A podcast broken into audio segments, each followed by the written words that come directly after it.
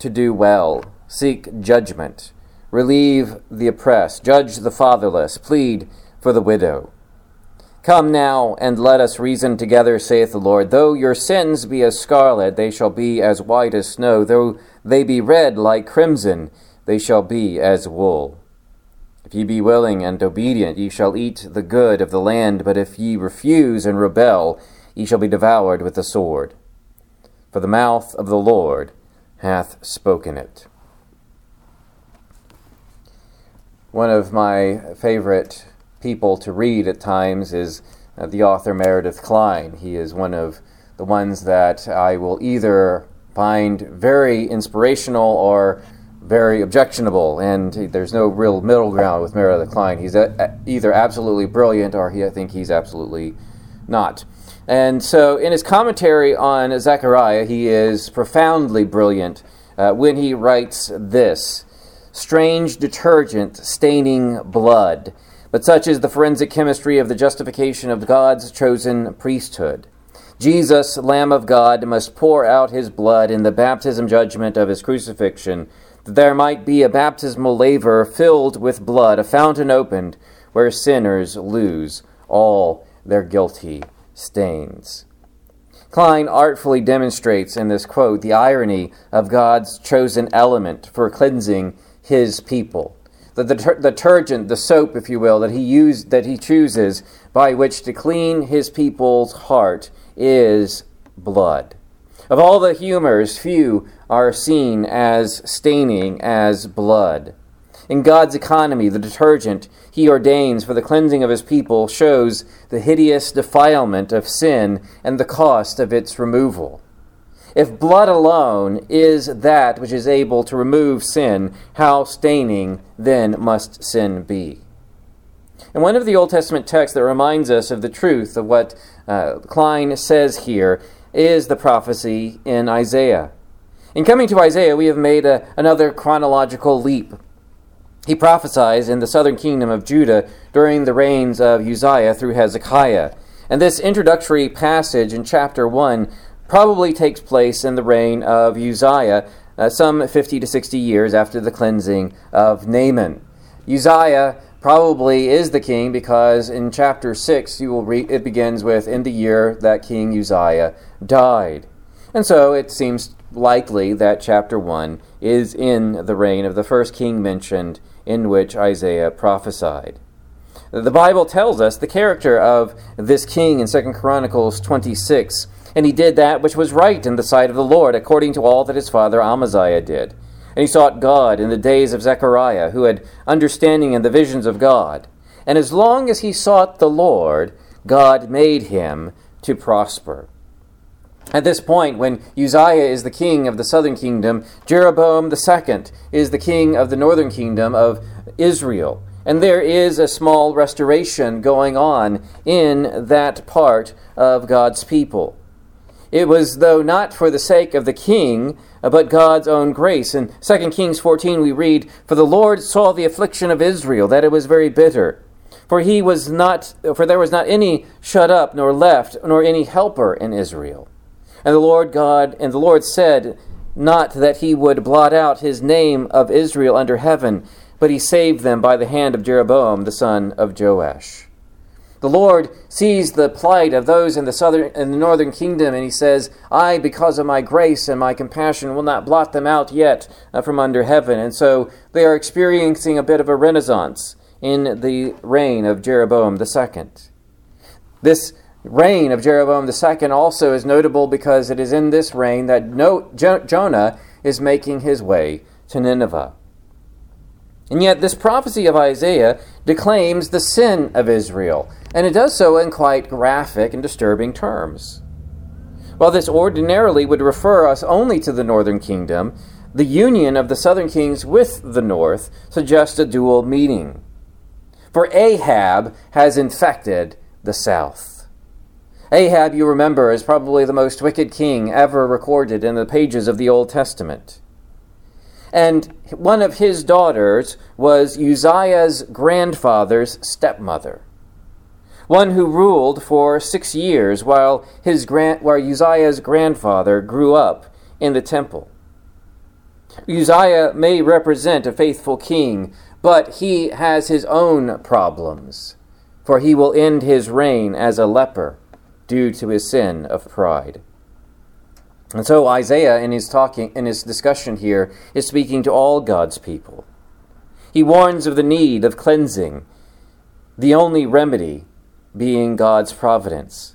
As we consider this passage, we see the removal of several elements. We see Israel speaking of taking out Sodom, taking scarlet out, and taking substance out. Taking Sodom out, taking scarlet out, and taking substance out. Now, you might have noted that in this passage there is no sense of Sodom at all, and yet it is in the background. If you look at verse 10, Hear the word of the Lord, ye rulers of Sodom, and give ear unto the law of God, ye people of Gomorrah. Sodom and Gomorrah is mentioned here.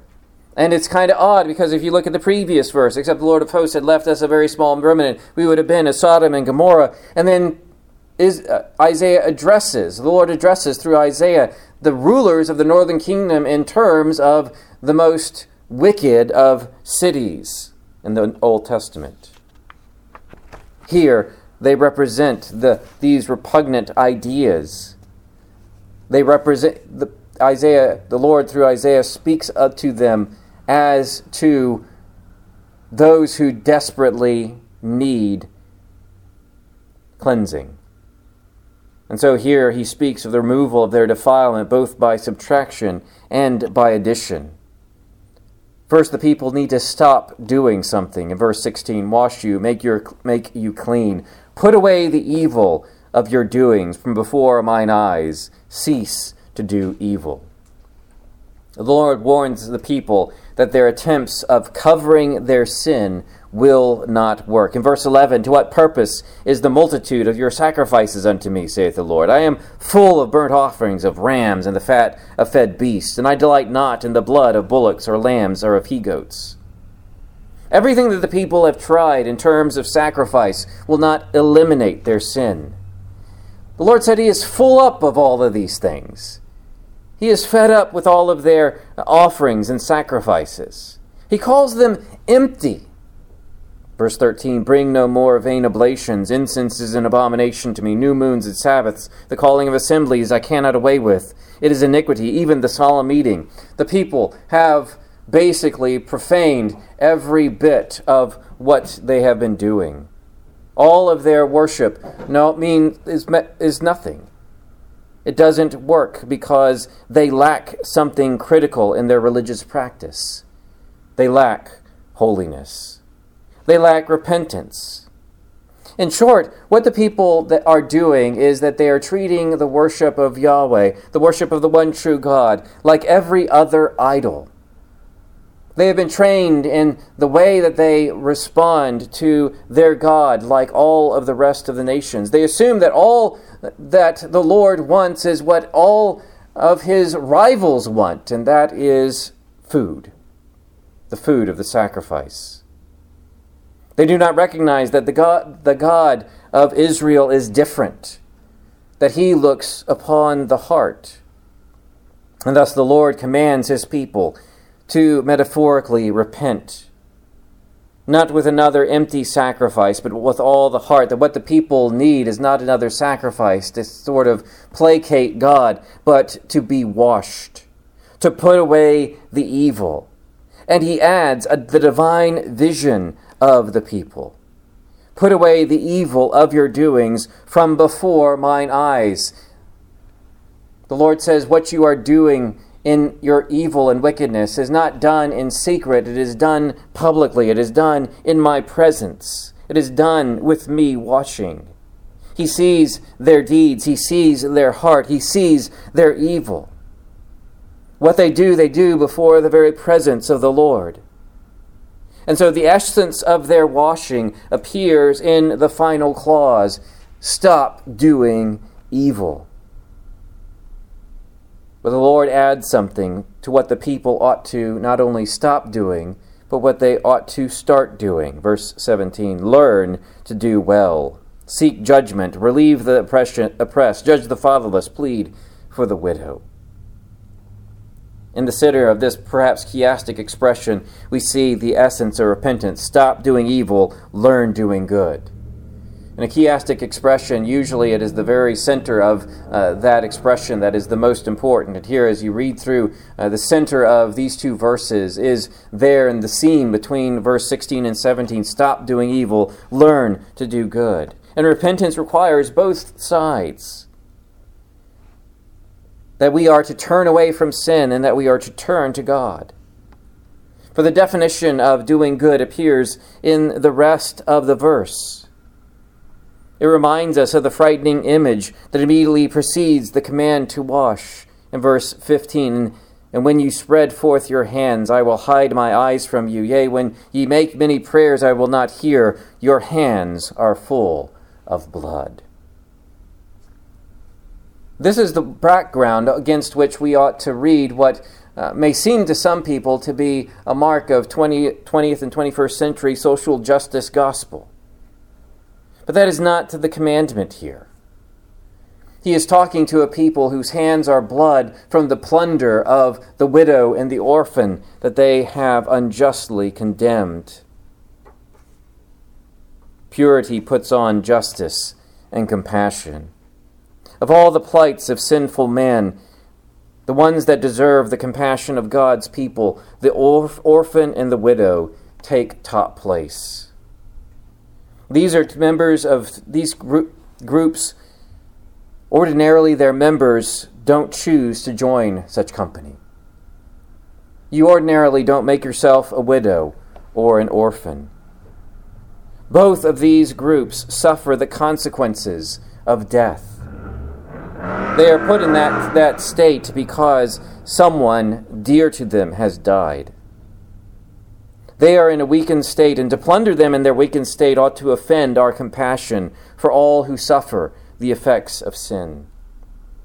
Again, I have no intention of advocating the viewpoint of so called uh, Christian justice, which has blown out of proportion in many parts of the evangelical church. For the Orthodox Church rightly condemns much of that doctrine as false.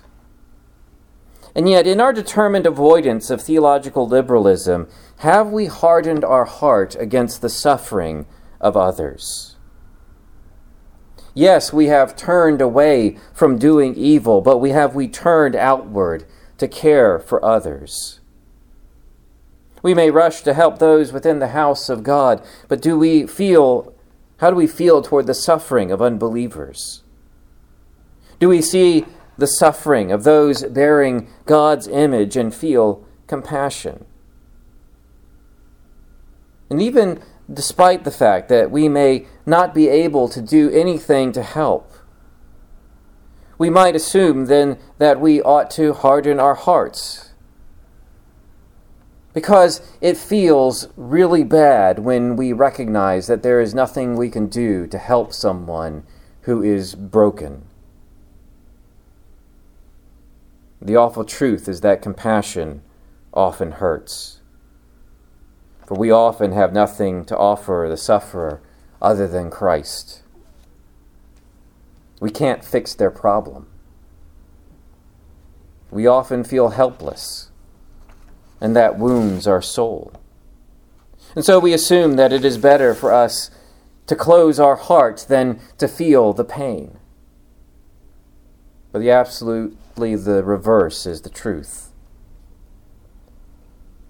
As one who now is in, attempting to open his calcified heart, I'm not speaking with any sense of authority or superiority, but with a sense of shame and weak amends. The hard heartedness that we see in Sodom and Gomorrah is often all too present in our own hearts, and it must be taken out. We are those who need to learn to cease from doing evil, but also to learn to do what is good. We need to take Sodom out, but secondly, we need to take the scarlet out.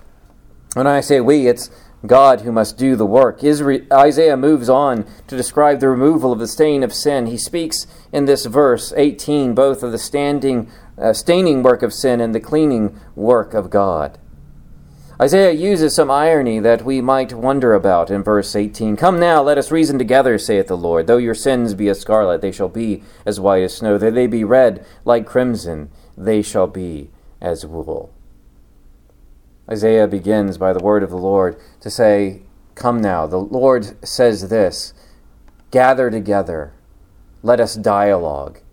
And in this dialogue, it, it will be the Lord who does the majority of the talking although we are brought forward to confess that which He, by His work, must remove from us. We come confessing our sin, the fact that we indeed have the stain of sin upon our soul that He must remove.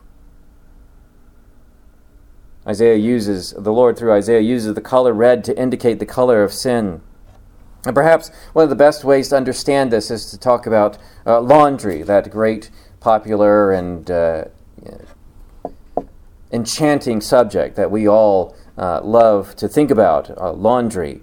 And anyone who has had the misfortune to place a single red garment into a load of whites uh, knows the inevitable pink result. Uh, for me, I don't have a lot of red, and so it's usually a black sock in my whites, and the result isn't all that bad. It just turns it kind of a muddy gray.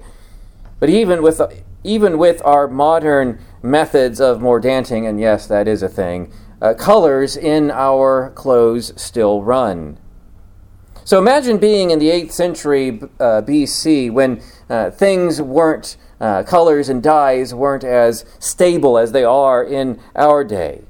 Imagine being in a hot, arid climate where uh, sweat is not an uncommon feature. And that sweat runs into your hands, and you touch a scarlet cloth, and all of a sudden you have blood upon your hands. That is the image, not just stained, but staining. A staining that is unpo- almost impossible to remove, for once your whites turn pink, it is not nearly impossible for you to make them white again. This is the metaphor that the Lord chooses to describe the st- sin of his people. It has stained them so deeply that they cannot return to their original purity, no matter how much they wash. The Lord must clean them himself. In this verse, he uses the passive instead of the active. For he has told them to wash themselves in the sense of repentance, but the people must believe something more will come from the hand of the Lord. Their repentance will be weak it will be flawed. It will not be sufficient to make atonement for their sin. They must believe that the Lord's promise is true, that when they repent, He will act to cleanse the stain of sin. The promise of the Lord encourages them that what they cannot obtain by their own strength, be they never so diligent, He will work in them. Purity requires the strange detergent of the Lord, the red staining blood of Jesus to wash out the scarlet and the crimson, the bloody sin that leaves the soul white like snow and wool.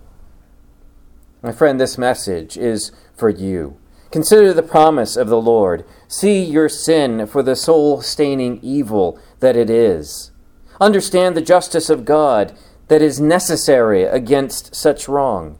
He cannot pass over your sin, but must judge it as he did in Sodom and Gomorrah with fire and death. Sin deserves the worst censure of Almighty God, that of eternal hell. Yet God would not condemn all to that fate. Rather, He chose for Himself a people, saving them and washing them clean the detergent necessary would come from himself. Jesus, God made man, bled for the sins of his people. He lived a sinless life. Never did he come in contact with the crimson or scarlet of sin. Instead, he died not for his sin, but as the only innocent victim to bear the sins of his people. He took the punishment that their sins deserved and he walked out of the tomb alive to prove that he had indeed fully satisfied divine justice and offered the cleansing sacrifice that reconciles his people to God. His resurrection proves that the, that the detergent of his blood erases every single mark of sin on our soul. He washes us white as snow and wool. By faith, you can be washed. Do you believe that what Jesus did, he did for you? Will you stop doing evil and learn doing good?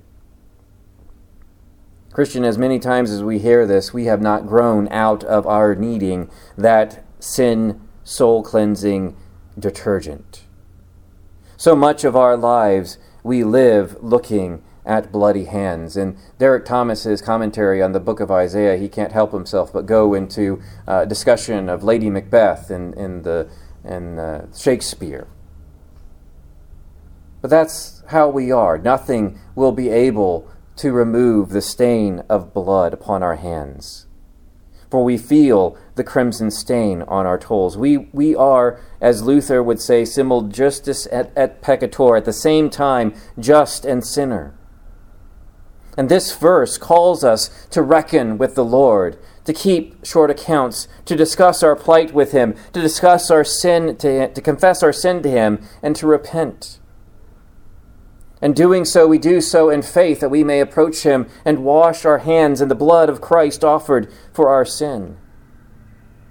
As Hebrews writes, by his own blood he entered in once into the holy place, having obtained eternal redemption for us. This one day of atonement promises us forever forgiveness of sins throughout our life. We have the promise of God in His Word in 1 John 1. If we say that we have no sin, we deceive ourselves, and the truth is not in us. But if we confess our sins, He is faithful and just to forgive us our sins and to cleanse us from all unrighteousness. We see the, it, Isaiah speaking of taking Sodom out and taking scarlet out. And finally, let's see the substance that he talks about. He speaks of the land of necessity and of their obedience and the foundational law of repentance. He discusses the consequences in these last few verses for covenant keepers and for covenant breakers. All Israel lives in covenant with their Creator. And thus we find covenant blessings and cursings appearing in the Lord's word to them Verse 19 If you be willing and obedient, you shall eat the good of the land. Throughout the covenant history of the Old Testament, you see these covenant ratification ceremonies, and probably one of the most dramatic was when Israel was gathered together after the general conquest of the land, as half of the uh, nation stood on Mount Ebal and the other half on Mount Gerizim, and they responded antiphonally the blessings and the cursings of the covenant. For they understood that the covenant had different features for both keepers and breakers. If they listen to the word of the Lord, if they believe his promise of a mighty cleansing for their sins, if they act in accordance with their faith, if they wash in faith, then the blessings of the covenant will fill their days in the land. The land of milk and honey will produce and increase their joy in the presence of the Lord. For the essence of the covenant is the relationship between the Lord and his people. That connection between God and man changes everything. It defines our understanding of who we are and it governs how we live. That is the essence of verse 19. If you are willing and obedient, you shall eat the good of the land. But the hard reality of sin appears in the phenomenon of covenant breakers. But if you refuse and rebel, you shall be devoured with the sword, for the mouth of the Lord hath spoken it. I wonder if we really grasp, appreciate, or believe what Paul writes in Romans chapter 1 because that when they knew God, they glorified him not as God, neither were thankful, but became vain in their imaginations, and their foolish heart was darkened. For we often b- imagine that unbelievers simply don't know or understand the truth. We try to excuse their rebellion against their Maker. But Paul tells us that they have no excuse because they indeed know God, even his eternal power and Godhead. So, why then does it throw us when those who grow up in the church or those who appear to love the church and know the gospel seem at one time seem to abandon its principles? Why should we assume that it casts doubt upon our faith when it is a part of the, our doctrine? The Lord, through Isaiah, speaks here of those who know the obligations and the foundation of the covenant and willfully rebel against it. These are people who are in the land, who have experienced the power of God, who know the fullness that comes from being right with Him, and they willfully choose that they will not be His people anymore. They refuse to listen and to believe that which they know to be true. They choose the authority of themselves rather than the authority of the word of the Lord. They choose their definition of happiness rather than the objective reality of created humanity. And yet, despite all this, we believe that God's Spirit still exercises omnipotent saving power. But such re- rebels face one con- consequence. Here the Lord mentions the sword, that means by which Israel was evicted out of the land. It represents death, the ultimate reward of sin. And such sword rests solely in the hand of the Lord who brings judgment upon, against the covenant breakers. For his word will stand sure and confirmed. Yes, he will use humans as the Assyrians will drive Israel and bring them into captivity. But it make no mistake, it is the Lord, the judge of all the earth, who is executing his justice. For purity remembers the obligations of its nature. Christian, we are often covenant breakers. Every sin we commit is an act of refusal of God an act of rebellion against His word. And our sin is spiritually worse than the sin of unbelievers because we sin against our own restoration. That is what I think uh, baffles Paul when he writes in Romans chapter 7 about uh, the two things he finds warring in his own heart. We owe something to the new creation formed in us in Christ and as powerful as the judgment of innocence we bear we hear before the court of God's justice, we also hear the promise of blessing and cursing. And in part, the curse functions as a consequence of our turning away from the Lord. For we cannot enjoy the presence the only of God, the only place of joy, when we have turned away from the presence. We cannot experience the joy of the Lord when we have turned our back on the Lord of the joy. And the cold chill that we feel, the darkness that we see, the bitterness that we taste, is all that, that, that exists outside of the Lord's presence. The pure, blessed is it that we cannot enjoy any longer the food of the dead. We are made for heavenly meat. We are made with a fullness that only can be blessed in the presence of the Lord. This word is for us. It is to, for us to remember that there is nothing but the sword outside of the presence of God. But to remember the blessed truth that every good and perfect gift is found in His presence, that in the presence of God, there is the good of the land. O oh, beloved, let your heart so long for the true joy that is found in Christ Jesus that no inducement will turn you from the steadfast gaze upon the face of your Savior. Let's pray together. Forgive our cold, compassionless hearts, O God, who has loved us unconditionally before the world began. Remind us of the blood of Christ, who cleanses us from all sins and removes the stain that otherwise would permanently defile us. Fix our love on you that we may delight in the good of the heavenly land forever. Hear our prayer for Jesus' sake. Amen.